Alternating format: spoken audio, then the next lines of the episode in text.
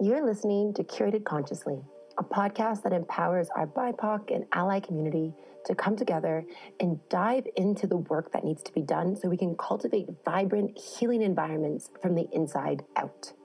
I'm your host, Jasmine Rain, Curator-in-Chief and Social Entrepreneur, coming at you from nine thousand feet in the Himalayas. You can connect with me and our community on Instagram at Curated Consciously and continue the conversation with us after every podcast episode in our Conscious Badass Facebook group. Now roll your shoulders back, get comfy, put the coffee on. It is time to deep dive into some thought-evoking conversation, Curated Consciously. All right, so welcome everyone. This is Yvonne, and we're here on this new episode of Curated Consciously. And today we have a really special uh, conversation that is actually a continuation sort of of a previous episode that we had. Um, this time we're going to be tackling some quite controversial topics around language, inclusivity, and, well, a little bit of decolonizing what words we've been saying. Um, so I'm super happy to introduce our guest for the day. Uh, our guest is María Paz Amaro, an excellent friend of mine and uh, former teacher back in college. Um, María Paz Amaro is a doctor in art history. Uh, she teaches and writes. She's got a published novel and an essay book. She's about to finish her second novel. Uh, she actually did a postdoctoral stay in which she had the opportunity to reflect on issues of ethnicity and identity within this global world from the lenses of the phenomena such as contemporary art and gastronomy. So without further ado, uh, welcome, María. How are you? Thank you so much, Yvonne. Thank you, Jasmine. I'm a listener uh, of Curated Consciously. I really love your podcast. I remember the last one uh, when you shared your experience in the snow, and it was very inspiring. So thank you for those anecdotes. Uh, yeah, it really inspired me. Thank you so much for inviting me. Absolutely. I'm so glad that our content has been resonating with you. And um, we're so honored to have you here, because this is a conversation we've been, we've honestly been navigating this topic a lot on our own, um, and trying to identify how do we approach this, and cons- and, and it being a constant struggle. Um, so I think to really kick us off, you know, I'd like, so based on you listening to the episode where Yvonne and I were talking about inner child work, you know, what was it that did and didn't resonate for you after listening? Okay. So uh, I follow Yvonne. I, I guess that it was through Instagram that we get in touch again. So uh, I was uh, hearing this podcast uh, where Yvonne was going to be interviewed by you, I guess. And what really surprised me was that uh, in maybe from the very beginning, or in the minutes or so, Uh, Yvonne was introduced as a woman of color, you know. So uh, after that, I had the opportunity to chat with uh, Yvonne, even in in the lockdown in my at my home, and we were resonating with all these uh, very interesting moments in which we categorize everything we are able to know, you know. And what um, surprises me most was that if you are here in Mexico, Jasmine, I guess that Yvonne here in Mexico would uh, be like uh, what we call güero. And we have this kind of a phrase, güero es el que paga. Güero is the, the, the one who pays, because we live immersed in a society that is full of racism, racism and classism. But it's very interesting, because uh, I heard a lot, I mean, a lot of um, friends or people that I know, when they moved to uh, New York, the States, or Canada as well, Um, I, I have a, an anecdote. Valeria Luiselli, who is a very renowned writer, uh, she has um, Italian blood in his vein, in her veins. And um, sometimes she was invited by Marie Claire magazine or something in order to uh, write about her experience as a woman of color in uh, the United States. But guess what? She is uh, the daughter of an ambassador. She has been in a lot of uh, places, uh, living, working, traveling. So she was like, come on, I mean, in, in my country where I belong, in, in Mexico, I'm not a color person. So what, what drives me, like, I mean, it, it's like, I, I think that L G B T, polyamor, or how do we say, um, Yvonne? I really don't know how do you say polyamor in, in, in English, but polyamorous, yeah. Polyamorous, or uh, all these things uh, that are right now, as Esther Perel says, the new institution.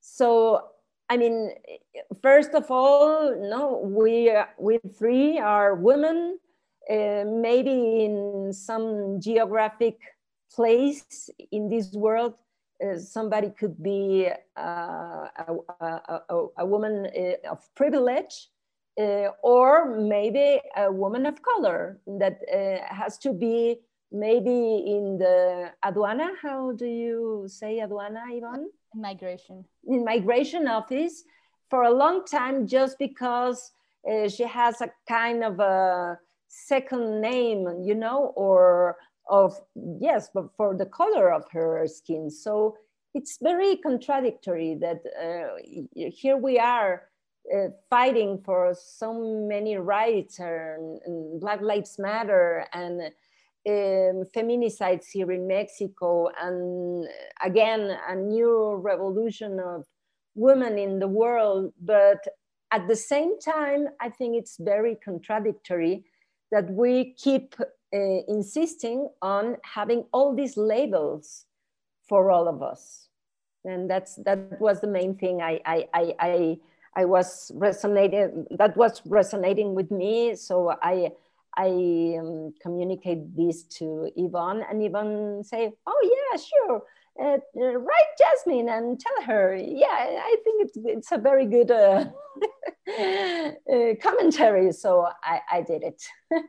Yes, yeah. and, and thank you for having done yes, that, because it was actually absolutely. like super special for us to hear about it, especially doing the work that we, that we do, or that we are trying to do, which is just like to build these bridges between those who have the privilege to work in social change and, and social justice, and the rest of us who are who can't be quite included into it because we are at the same time struggling with, you know, the claws of oppression in whatever form or shape that that has us. So as you were perfectly just saying, like in this very circle right now with a Canadian, a Mexican, and a Chilean, is that? Yeah, well, Chilean raised in Mexico. Exactly. So I Chilean have raised in Mexico. Yeah. Um, yeah. But in this very circle, it's it's just like we could be the privileged ones, or if they move us elsewhere, we could not. And that is yeah. something that it's often sort of a, a paradox and a complication, because when you're trying to do social work or even start these conversations, the language, which is the, the, the focus of this interview, isn't quite as inclusive as we think. Uh, because while trying to use inclusive language, we end up perpetuating oppression of gender, of races, of nationalities, et cetera, et cetera, et cetera. Uh, so that was actually an excellent comment that you made, because we were both just like trying to navigate, all right, do we actually use B I P O C? And something that, and Jazz might, might be able to comment on here, something that has been uh, making a lot of noise in my head was the B I P O C aspect, because I've never heard that before. And it, it means Uh, black, indigenous, what is it, Jasmine? Black, black indigenous, indigenous people, people of, color. of color. Yeah, exactly. So when I was labeled, it's a meta under... category, a exactly. category into the category. Exactly. Yeah. It's a meta category. And the yeah. thing is, I started doing research on, on where that comes from. And I was just like, all right, this makes sense because it started as a movement. Uh, but also, um, it sounds like, uh, to me, as a woman of color, which is now my, my label in this um, context of American language or North American um, labelism, I'm going to call it, I started realizing that B I P O C uh, became a shorthand for white people being uncomfortable with just saying Black or Latino or tall or short or fat. And that is where my main concern, or not concern, my main like discomfort with these terms was. It's like, why do we label it? But also when you don't use it, you're wrong. And then when you came up and you actually like told me these things, Maria, I was just like, yeah, of course, that's, it doesn't quite resonate with me either, because it's not our language in Latin America. We don't go by B I P O C. We don't go by people, mm. women of color.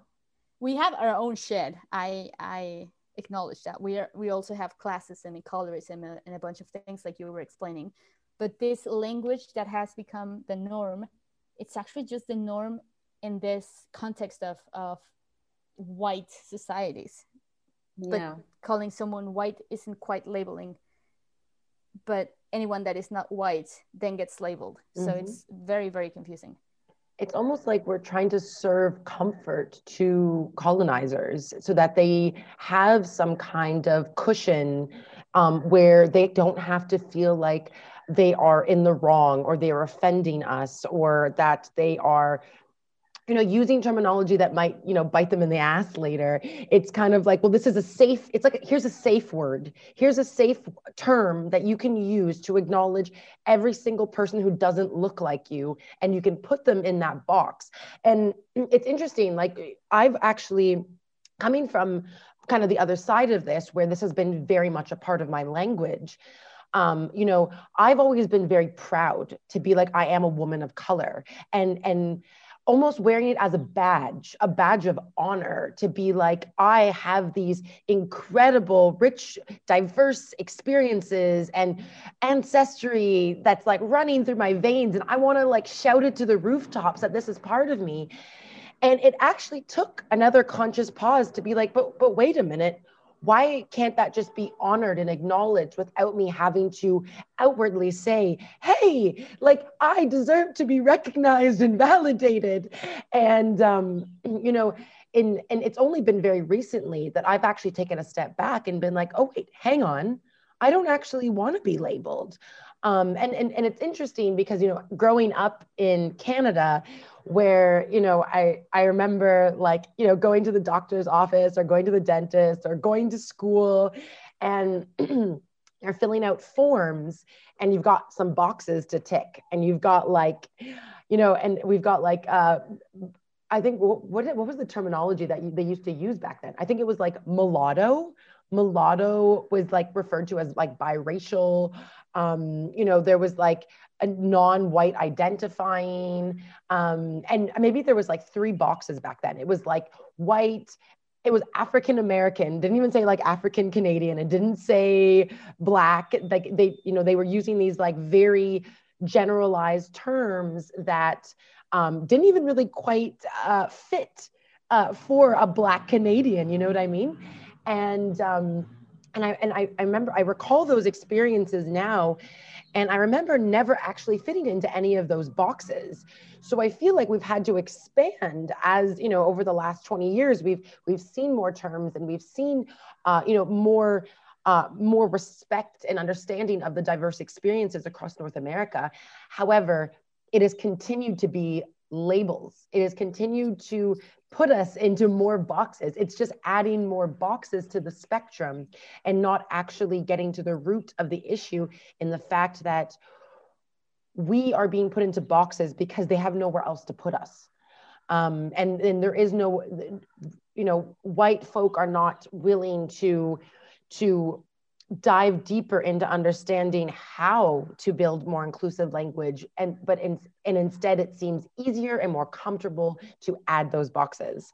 Um, so that's been something that, that's been really relevant to my experience, and I feel like it actually took honestly, it's taken the last couple of months and actually you, Maria, reaching out um, for us to really dive deeper and be like, oh, you're right. Like, this is something that's been subconsciously in the back of my mind that I haven't navigated. And we really need to do that. And honestly, you've actually been a huge inspiration for us to, Thank you. to, to sit down and be like, okay, we need to intentionally dive deeper into this. How can we, as facilitators, as curators, as content creators, bring awareness and bring light to this conversation in a way that's actually going to make people want to do the work with us, and and not just white folk, but also people of color, um, to actually are going to be like, oh, wait, hang on, you're right. Like, I don't want to be in these boxes anymore. How do we move forward? Um, so that's kind of a, just a, a brief, sorry, that not a brief, that was a very lengthy overview of, of kind of the, like how I'm feeling in this experience, um, what I've been observing, and how I'm actually just so grateful for you um, in helping us move forward in this journey. Um, because I think it's, it's so important to have that critical response uh, and feedback come in to help us check ourselves sometimes, because um, you know, I find that a lot of uh, Black creators that I follow and Black wellness facilitators, they very much own, like they've, they've kind of like, they have, uh, they, they've reclaimed this, this, you know, the concept of B I P O C and people of color, and they're bringing that into what they create and helping kind of create safe spaces to navigate what that means and what that looks like. But I actually have never seen any of them really critically think about, well, why are, why do we need to call ourselves women of color? It's like when people say like, oh, like you're a girl boss. It's like, I'm just a boss. I'm just a, I'm just an entrepreneur. You don't have to say my gender before, you know, my, my, I, like my role, um, you know, and I think, I think there's a lot of similarities between that as well. Yeah, so. Because we as women have been marginalized uh, a lot uh, due to that main reasons, you know. Uh, I, to me, it was a very difficult experience Uh, being taken seriously, you know, uh, and and sometimes I need to make some kind of a performer in order to, because, well, right now I have gray hair and it's okay, but twenty years ago I maybe some sometimes resemble even younger. So sometimes uh, certain kind of people used to Uh, think, oh, woman, oh, and something we in here in Mexico speak like güera, no? Oh, so so if she's a woman and if she's a güera, I'm I, I I'm going to treat this to, to treat her in in this way, you know? Because right now when I'm seeing you, guess what? You here in Mexico, Jasmine, would be a white people, not a color person. But what I'm trying to uh, uh, say is that uh, here in Mexico, we have a, the gendering, a language very, um, very we are very immersed in feminine and masculine. But uh, since a uh, very recent time, we uh, have made all these changes. Uh, we don't say uh, human or, or men human, like uh, as we say, uh, I don't know. Uh, when we say in plural something, we tend to say in, in, a, in a masculine gender, no? So right now there is no A or no O. No, A for woman, O for men, and and and we substitute this with E. But but but that's the new generations, the the millennial, I guess. And uh, but to me, it, sometimes it's like uh, we try to do this in order to, I don't know. I mean, maybe African American, Asian American starts to be a very good opportunity for scholarships or fundraisings, you know? But right, right now we are in the opposite. We are in, in, in the extreme. And I, what I really move, uh, what I really concerns me is that this substitution of language, female versus uh, male or whatever, uh, substituting an A or an O or an E, uh, does it really make the difference? Maybe yes. I, I, I'm, I'm, I'm trying to uh, get into this new kind of place where we need to being involved and connect differently, no? Um, some uh, uh, long ago, um, a friend of mine used to say, "Oh well, if you go right now to a campus in, in or in, in some state in the United States, you you say, oh, what's your name? And what would you want to treat be uh, to treat? Yeah, how do you want to be referred? Like he, like she, like they." And I guess it's okay, but at the same time, um, as Judith Butler says, uh, there is no category imposed by some heteropatriarchal or whatever. Uh, I guess we have the freedom to be ourselves as we want to be. And maybe is the, the, the main reason why L G B T X Y Z one two three four, because there's a whole universe. But I would love to um, be in love or fall in love with persons with uh, professionally, uh, educationally, culturally, uh, emotionally, not as a gender issue, not as a color issue, but just as we are finally humans, you know? And yeah, I, I guess that here the bridge in Mexico is we are privileged or we are not. We have money or we don't have it. And, and, and it's very, very hard to say, to put in those terms, you know, because after a revolution and after some of the structures we think they were the past, no, they'll still be here. And we have a caste regime in the southeast in, uh, in Mexico. And we have uh, ex-governors or right now governors, the, the, the one who was in, in Chiapas, I really don't know if he's still there, uh, uh, give him a spank in, in, in the face to somebody, because in that place, it's okay, you know? So I really don't know if we are trying to cover uh, the, the real truth behind that in all these uh, subtle um, new ways of uh, naming things. I really hope that my daughter and my sons, yeah, uh, could be very um, open in order to connect with the rest of the people, not for those kind of categories. I would like that. Yeah, I, I, I one hundred percent agree with what you're saying. And I think I've mentioned it either in our personal conversations, uh, Maria Paz, or maybe in another podcast, I can't remember, but it does remind me of this idea of how using this inclusive language, and I'm quoting or quoting, uh, is actually dehumanizing us. Uh, it's actually just like placing us into boxes uh, in order to not look at the actual social problem. Uh, and I read this quote somewhere, I don't even know where, but it said something uh, like, we will never be culture free, but we can be culture specific. And that's like going back into, into, you know, races and stuff. But the more interconnected we are and the more uh, globalized we are, the more intersections there are there are between cultures, um, so the less specific we can be with language.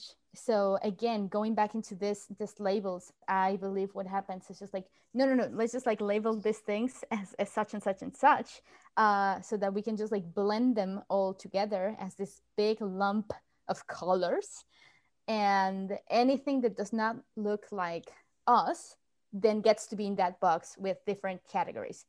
And then uh, we adopt it because we grow up hearing those things, right? So, and as someone who, who has had the privilege or not to, to grow up in different places in the world, I, I sort of adopted this colonized language where I'm like, yeah, you know, you're the brown one or the, you know, Latina or the, I don't know, whatever the, the term is, even with uh, with pronouns, pronouns. Yeah, like you were and all, and all those things that go with that, you know, because I was uh, the last week uh, watching with my daughter, who's eleven years old, Modern Family. And you know, this, this is the cliche and the stereotype of a Latina woman, which is Sofia Vergara, which is sexy, but at the same time, kind of uh, stupid. Uh, and um, she has a past, like she was uh, married with somebody from a cartel. And all these things that are so, I mean, I, I, I was like, come on, I mean, is this serious? Because Modern Family, you know, you, you have this couple of gays and you have this couple of, uh, no, uh, X Y Z. And, but I, I, I, I guess that, that, that those are the things that all the corporate mainstream world uh, makes us to think or to believe in those terms. And I'm very curious and afraid of that because my daughter is watching those, okay? Yeah, one hundred percent. And it, it definitely programs us into these things. And I um, like having conversations and just becoming aware of the words that we're using and the terms. And I actually used a Modern Family as an example not, not too long ago with Jasmine. Um, but anyway, just like consuming this information uh, made me aware that I'm consuming specifically American information, even to reclaim my identity and even to reclaim language. So when I understood that, I was just like, suddenly, wait, wait, wait, wait, why am I considering myself a woman of color, right? Like, why am I trying to fall into these categories? And why am I teaching and learning about um, social justice with the language of the academia that comes from colonization? And as, as we do that, we're actually accommodating this language and we're perpetuating and promoting something that, that keeps us in those boxes, because we're trying to like bring us out of this like oppressed system as women or as Latins or as Black or as whatever we are. And we get put in new boxes and we're like, yeah, yeah, we're here. We actually get representation, but it's not quite that, because again, we're in boxes and then everyone else who's not diverse. Yeah. And guess what? After that, it, there comes a lot of boxers, which is the ageism. You are not a younger anymore. And, and now you are put in, in a new box, you know, and uh, you need to put buttocks. So you can't uh, be projected as a younger person. I mean, there's a, like a marathon, a constant race with no end, mm-hmm. I, I guess. Yeah, and I think it goes back down to exactly what you said before. It's just like, we're all humans, ultimately. But there's something larger than us that has us quite distracted from remembering we're in the human experience. And we have to make this differentiation, if that's even an English word, in order to, yeah. Mm-hmm. yeah, in order to maintain this, this, um, what, this order, this uh, stereotypes, this, this uh, hierarchias, what's hierarchy? Hier- Hierarchies, yeah. So it's, yeah. it's quite interesting uh, that I we remember, have adopted that. Yeah, I remember a piece of Francis Alice. Uh, do you know Francis Alice, which yeah. is a very re- renowned uh, artist? Uh, he is from Belgium, but he lives uh, mostly here in Mexico. And he has this piece, which is a kind of a, it's not a performing, but it's some like a, a, an action piece, uh, which is um, the name he, he, he wants to put it uh, in, in, in, the, in that box. So it, it calls Gringo. And uh, Francis Alice, which is like, you know, two meters and uh, red color. And he, he enters in a very popular zone in, in, in one of the states in Mexico, I guess in Hidalgo. And a lot of dogs are uh, start barking to him. And, and he put this, uh, this um, special Um, dresses for training um, police dogs and all this stuff. And he is being attacked with all these um, dogs because he smells different, you know? It's like when you, somebody rings your uh, house, at, at your house, and, and it's the, the, the guy from the gas station, and your dog starts to barking. And, but, but, but I mean, it's, it's, it's all these kinds of subtle things that we put the people in, in, in that, because when Francis Alice is there, he is a foreigner, he is an, a stranger, yeah? But here in the city, here in Condesa or in Belgium, it's maybe it's a, an, another guy more, or here a, a person with privilege, a person with money, you know? I'm I'm curious though, like just to kind of put a spin on the conversation, like do you think that based on the fact that we do live in systems that were built to oppress us, uh, and you know white supremacy is the norm, whether people want to admit it or not, um, and the fact that these systems were built literally by colonizers and that to, to keep them at the top and to keep them with the power, to keep them making the decisions that will continue to influence us re- regardless of if we are a person of color with privilege or not. Do, what do you believe, or, or I guess maybe the better way to phrase this is, do you believe that we are on the right path towards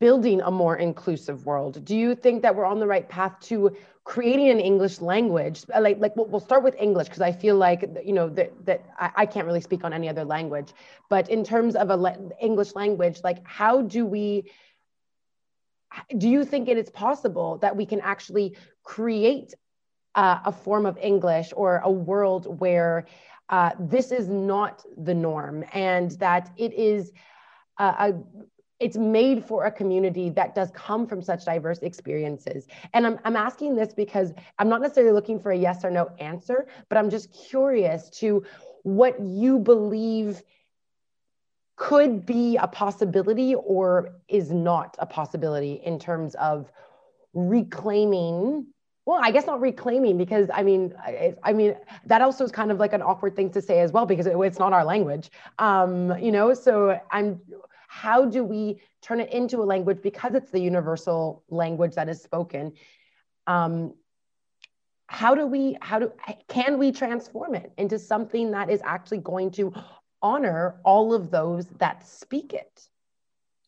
Well, but I mean, do you mean uh, like we are uh, try to develop uh, a new kind of a language like Esperanto? Or because I guess that uh, English right now is the lingua franca, as we say, but uh, centuries ago it was French, and in the Russian courts, Uh, Kathleen of Russia speak in French with uh, her subjects and, and, and the court and, and everything. But maybe with the decadence of the North American empire, there the next, maybe we're going to uh, conceive as a lingua franca, I don't know, is Mandarin or, or, or Chinese or whatever, you know? I don't think that that's the main question. I guess that we need to, yes, I, I, I understand you when you say, so here's the reality. What are we going to do with that? Yes, we live in the global world, uh, trying to make the difference uh, respectful, ethical, and notable, you know? And how do we mix these things between the global, the local? No, there, there's a term which, which calls glocal, G L O C A L.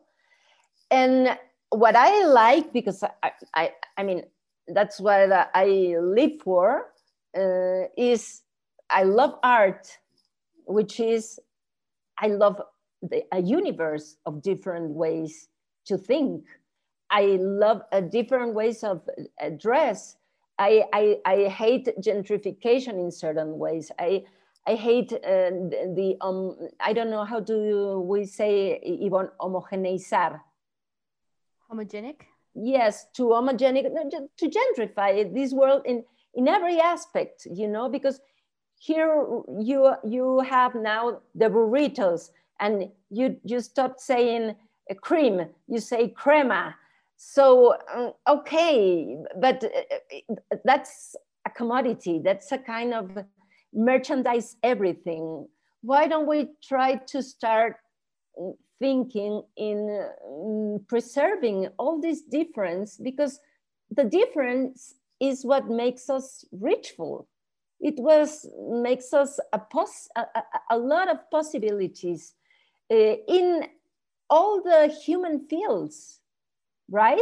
So the, I, I, I would love to, to uh, inherit uh, this kind of thinking to, to the generations. And well, I'm, sometimes I'm, I am really pessimistic, and sometimes I, optimistic, uh, but I really think that uh, in the new generations, the the, the young people, I, I wasn't that uh, when I was uh, twenty years or so. I, I guess twenty, twenty years old or so. I guess that right now um, there's a very more conscious generation, and I'm that that gives me a, a very optimistic way to think in the future. And I really hope that uh, there's uh, a possible to change all these uh, things that only pressures us against the wall, you know. Yeah, I, I, I love that you said that, because I, I also believe that difference is is exactly what makes us rich as as species, one hundred percent. Right? As as humankind, and uh, you said it in a very beautiful way, preserving difference. Um, and I think that precise preservation of what is different of different cultures is exactly what a lot of these movements, uh, social movements, are standing for. Just like preserving that and preserving the right to actually exist and coexist in this new new world. Um, and I agree with that, just like trying to find new languages that include all of it. I don't think it's it's uh, it's actually the way out, because it starts like deleting and blurring these differences altogether. I think if anything, uh, there, there's gotta be a way in which we can actually rehumanize yeah. humans. Yeah. Right? Because we live in the middle of contradictions. At the, at, at the same time, we say Arab world, and you know, there's a whole spectrum. And we as Mexicans, we say Asian people, and, and, and, and we make the, the eyes like this. And it's the same for Africa. And when tourists and, and, and people visit Mexico, Indian is just one way to be, one way to exist, which is not. But we, we keep trying uh, to categorize this world when the Arab world is so, it's, it's just one, because it doesn't matter, as well as Africa and as well as Asia. Maybe Japan, okay, no?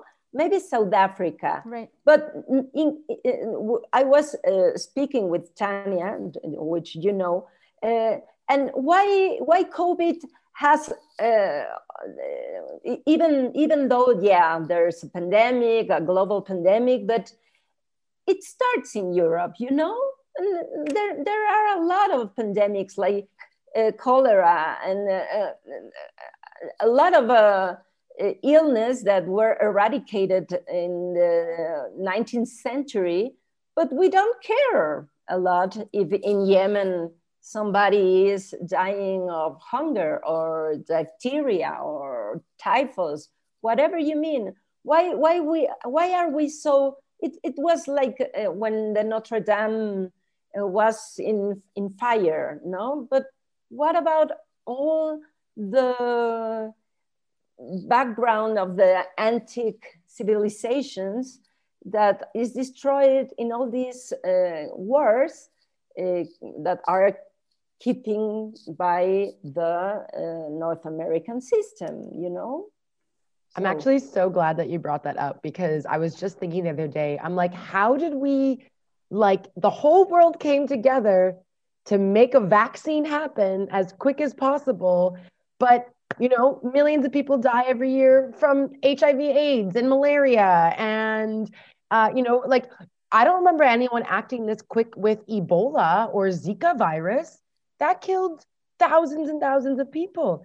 Yet coronavirus, uh, which, I mean, I, I I don't know the statistics anymore, but I feel like, a, like, you know, a few months ago, it was still very much on par with like, you know, it's a flu and people die from the flu. And there was like very similar statistics around like the spread and anyways, but I'm I'm not a corona expert and I don't want to get into that conversation on this podcast.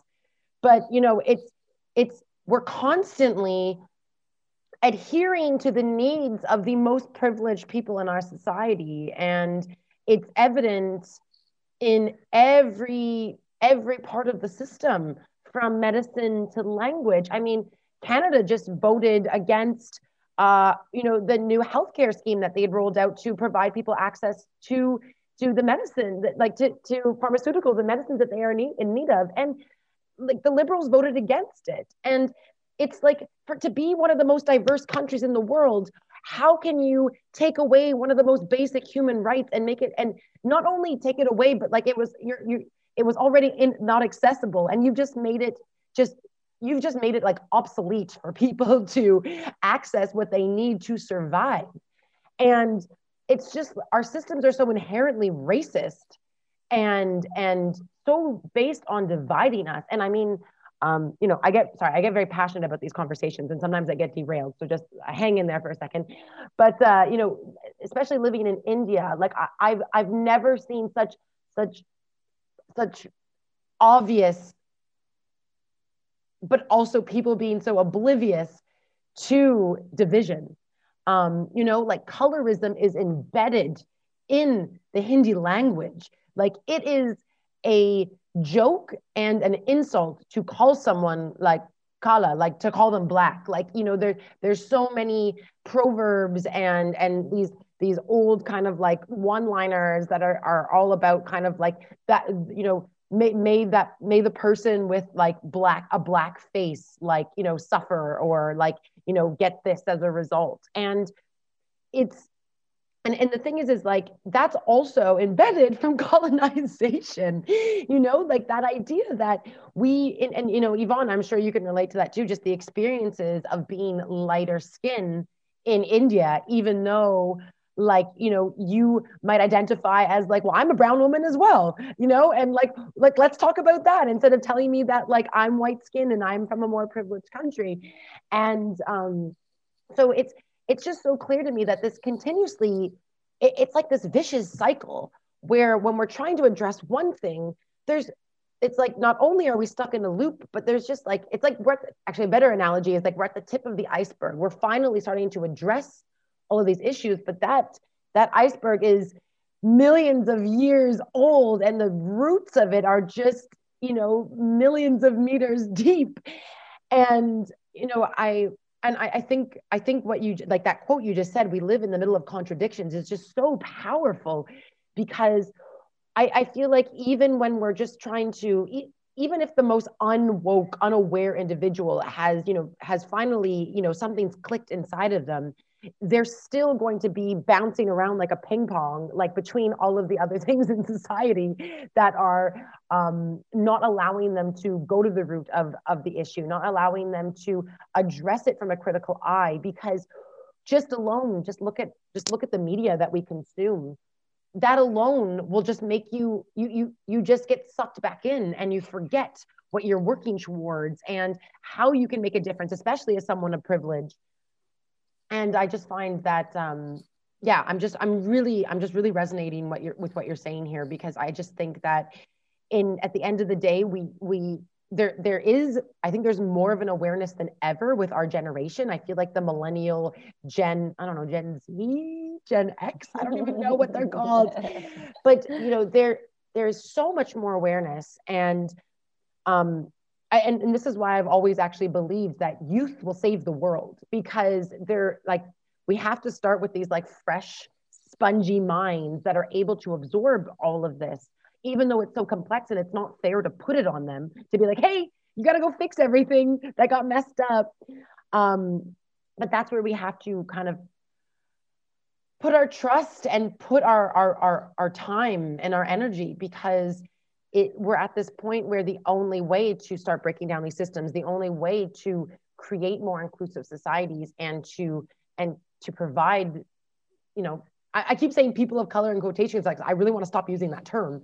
Um, but I like, you know, but it's like, that's the only universal way for me to define colored people and people to actually listen and be like, okay, yeah, I know what she's referring to. Um, So I just feel like we have to put our energy into these younger generations to really rise up and, and support um, this change and this evolution, so that we can get to a point where we can start to break down these systems. Um, so yeah, that, sorry, that was my TED Talk. Uh, thank you for listening. Yes, but, totally uh, agree. Yeah. yeah, yeah, I'm totally agree. I'm curious, you know, I, as I know we've been talking for a while now, and I want to respect your time. Um, you know, I, I'm as someone who is not part of the Latina culture and the community, and is and hasn't actually had, I haven't been able to spend as much time in um, in in uh, like in Latin America as much as I'd like to. Um, I know Yvonne's looking at me like, how dare you? But you know, I'm curious. Is there, you know, when we think about terminology in Spanish, or I mean, even Portuguese, like wh- what does that look like? I'm so like, for example, if in India, I'm seeing that like, there's very much this underlying, you know, concept of, you know, having black skin is like this, this joke that people, you know, use. And, you know, they, it's, it's a very much a, a divide between like North India and South India, Um, you know, based on the fact that South Indians are stereotypically darker and North Indians are stereotypically lighter. And in the Black community, there's also this divide between like light skin Black people and dark skin.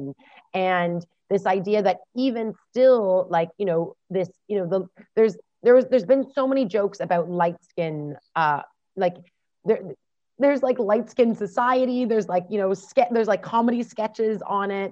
And, you know, as someone as light skin, I remember I've had so many experiences where people have pushed aside my experience based on the fact that like, well, you're not dark enough to understand what I'm referring to.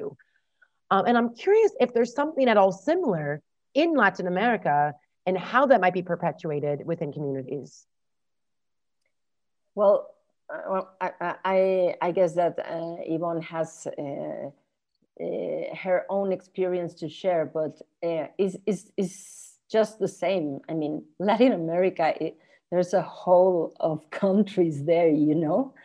And when you say Latin America, you say Argentina, and you say El Salvador, and you say uh, Brazil, and you say uh, Guyana, Francesa, I don't know. So, uh, because we are diverse, because, uh, and and maybe, um, well, I came from Chile, and my experience in uh, Chile, uh, Argentina, and Uruguay is that uh, when, colon- when colonialism, the Spanish uh, people went there in order to seek for gold and all this stuff, uh, they killed all the civilizations because they they they thought they were like a, some kind of barbarian people.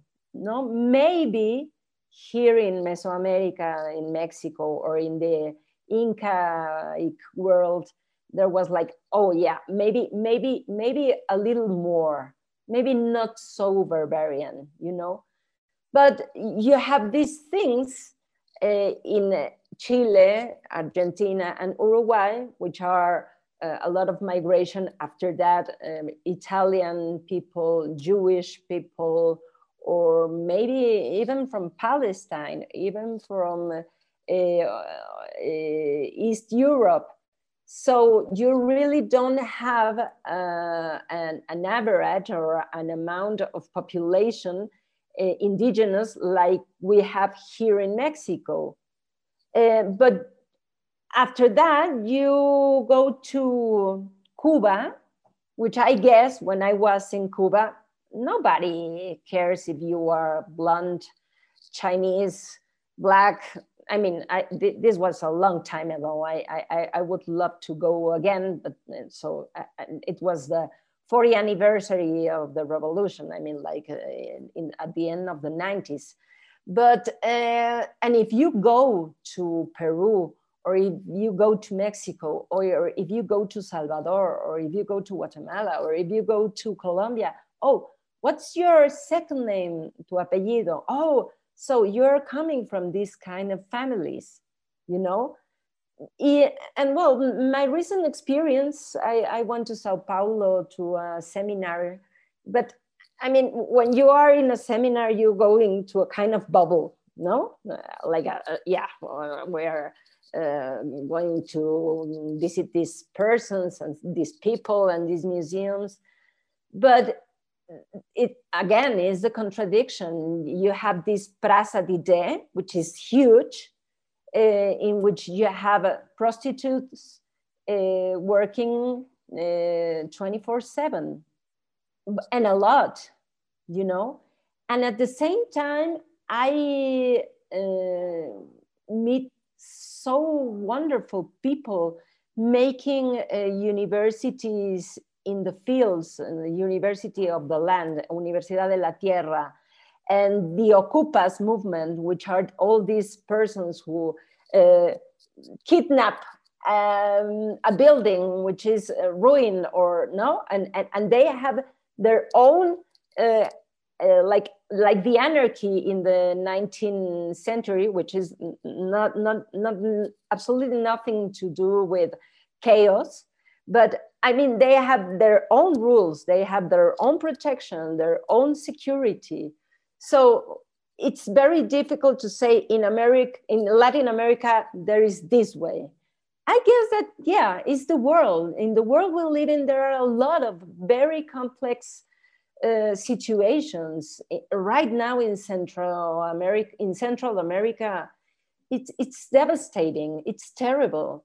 And, and, and we have a lot of uh, um, human rights crises uh, in L G B T people, in women people, in uh, indigenous people, in people who needs to be to to to to move from the, their country because they don't have to eat, they don't have a job, and and and and after COVID they can go they can't go by to their uh, origins. So yeah, it, it, it's not it, it's not a one way answer. You know, there's there's very it's very complicated to to explain that, because yeah, it's like, as I said, Arab world, African world, but I mean, maybe Yvonne could uh, add some of her experience in Latin America, because she was working with a lot of uh, these organizations in Peru and Colombia, and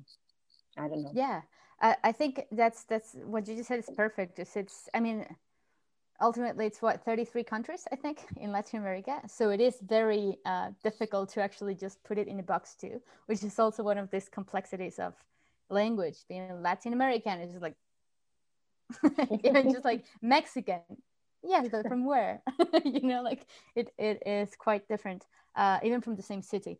Uh, but yeah, I think what you're saying, it, it's just that. And but ultimately, I think what I want to say is that regardless of where you're from or where you come from, I think the intersections are just going to change based on where you're at. And thinking about working with communities in, in Peru, right? It was Peruvians um, defending indigenous Peruvian people from white people, right? So the intersections there were quite interesting to me, because I was just like, all right, so so in here, we're actually trying to to fight the colonizers, the New Age colonizers, which would be in this case uh, the Canadian um, miners uh, versus the less privileged Peruvian people, but they weren't quite defending them against the Canadians. It was against the government. So it was this layer of oppression within the same society. Uh, so it was just Peruvians versus Peruvians, but it wasn't Peruvians, it was Quechua. So there was a layer of indigenous people right there. Uh, take it back to Mexico City, right? If I come from certain area, then I'm treated in a way, but say I'm from Satélite, so that I have certain status. But if I go to Polanco, then I feel like immediately shit, right? Because or Villacuapa. Exactly. So you have like really not, you play your cards differently regardless of where you're at.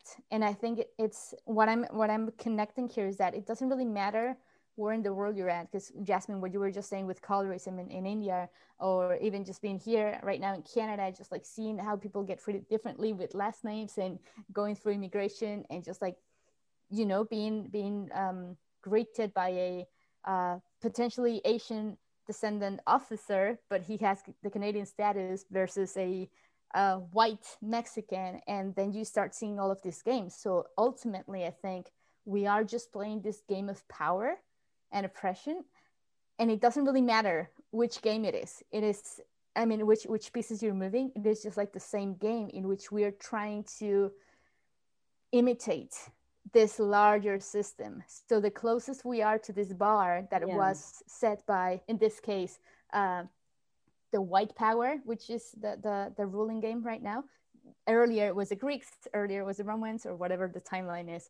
Uh, but right now, I think it depends how close you are to this standard, and the closest you are, depending where you're at, is, is how you get treated and how those those experiences may or may not happen.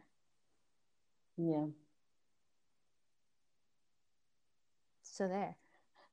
Yeah, I I I, I was uh, remembering this wonderful novel uh, from Alejo Carpentier, a Cuban writer. El Reino de este Mundo, which can be translated uh, like uh, the kingdom of this world, and is uh, see is in uh, during the independence of the French colonizers, and uh, they uh, how how do you say I I, I lost the word even envenenar? They poisoned the these people and make voodoo in I T and and everything.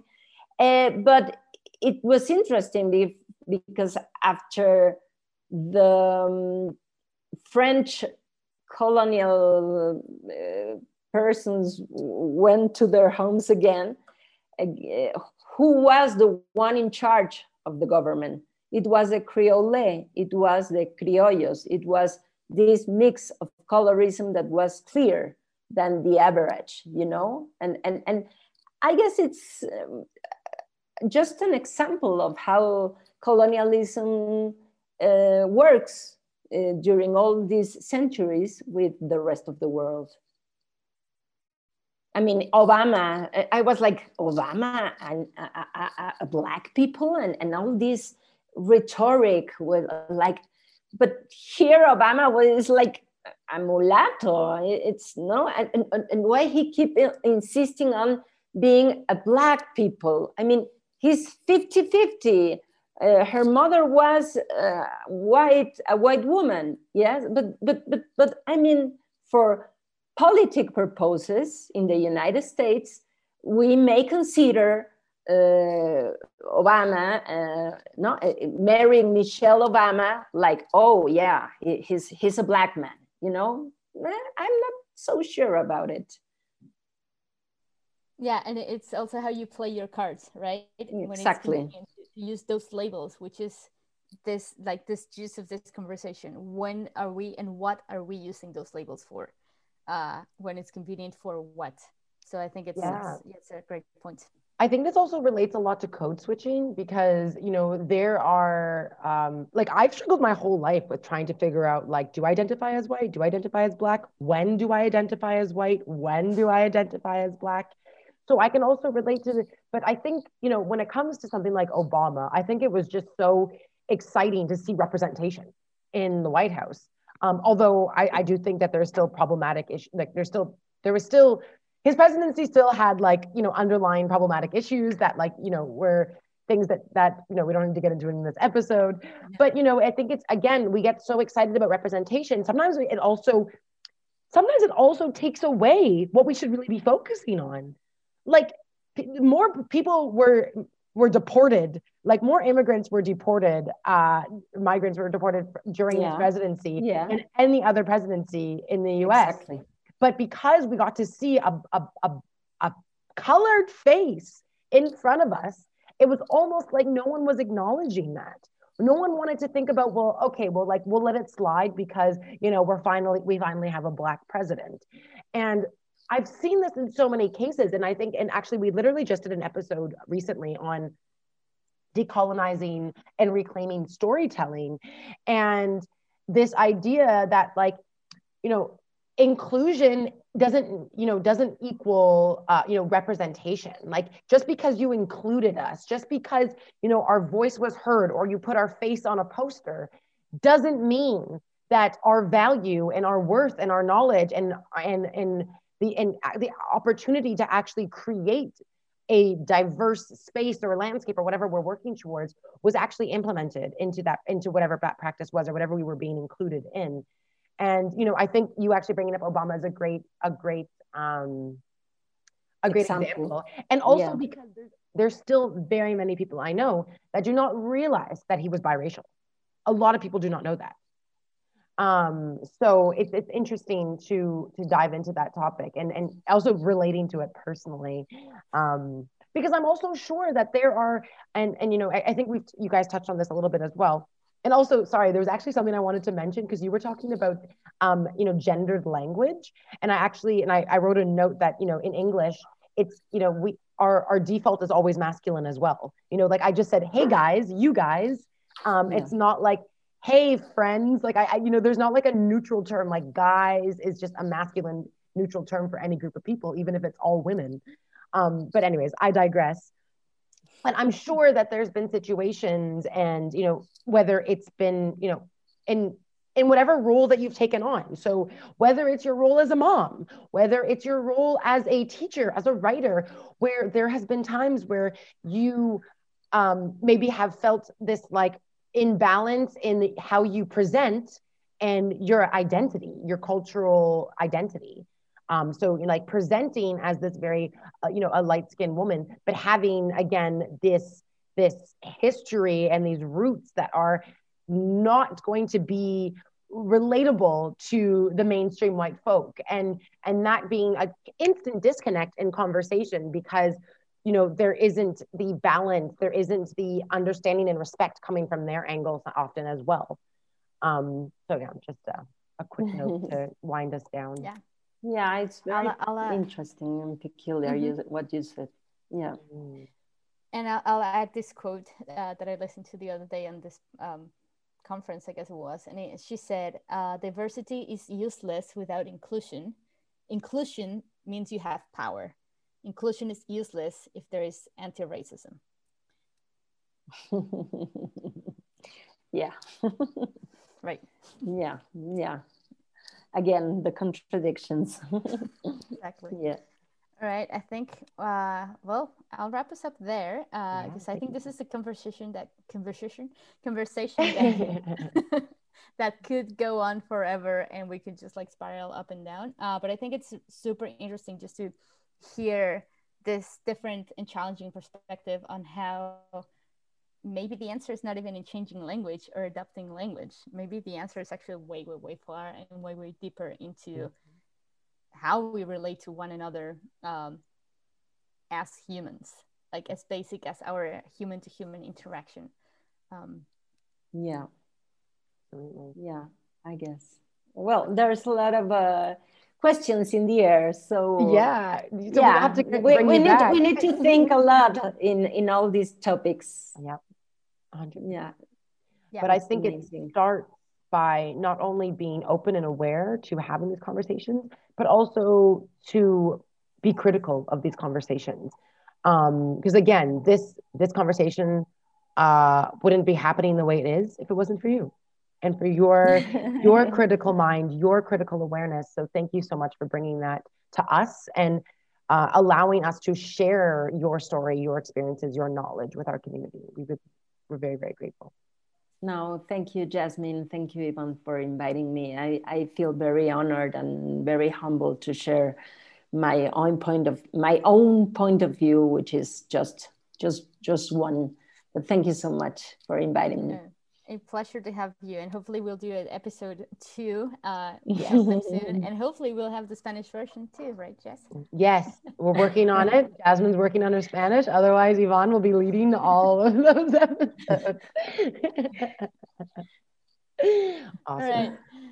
Thank you, okay. everyone. And yeah, thank, thank you so you, much, uh, Maria. We'll we'll be giving your your uh, podcast um, link also, so that you guys can go ahead and or you people can go ahead and, and listen to her incredible work as well.